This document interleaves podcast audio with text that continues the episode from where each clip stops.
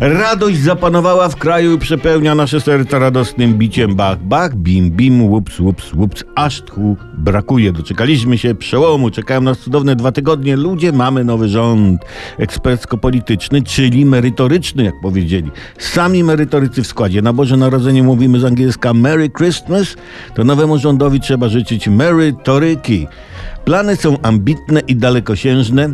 Na twarzach nominatów widać było chęć do działania i ciężkiej pracy. Pan prezydent cieszył się, że rząd jest młody. Młodzi ministrowie też się cieszyli, bo na szczęście nie zdążą się w tym rządzie zestarzeć. Przed zaprzysiężeniem doszło jednak do pewnego zgrzytu. Premier Morawiecki w wywiadzie prasowym wcześniej dużo powiedział, że jest to ekspercki rząd na trudne czasy. Zaraz, zaraz. Jaki, jaki rząd na trudne czasy? Jakie trudne czasy? Jakie trudne? Gospodarka kwitnie, budżet wypuszcza listki, finanse publiczne pokrywają się połąkami w kształcie pomponików. Gdzie trudne? Gdzie... A, rząd jest dobry, merytoryczny. Sam prezes Kaczyński powiedział, że rząd ekspercko-polityczny to jego pomysł.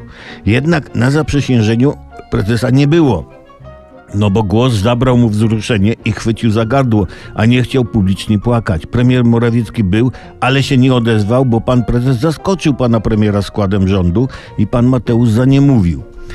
No, ale najbliższe dwa tygodnie będą najlepszymi w historii tego nowego rządu. Ba, będzie to najlepszy chyba rząd w historii Polski, bo przez 14 dni nie narobią dużo głupot, a może nawet mało narobią, albo w ogóle nie narobią się yakmışlar.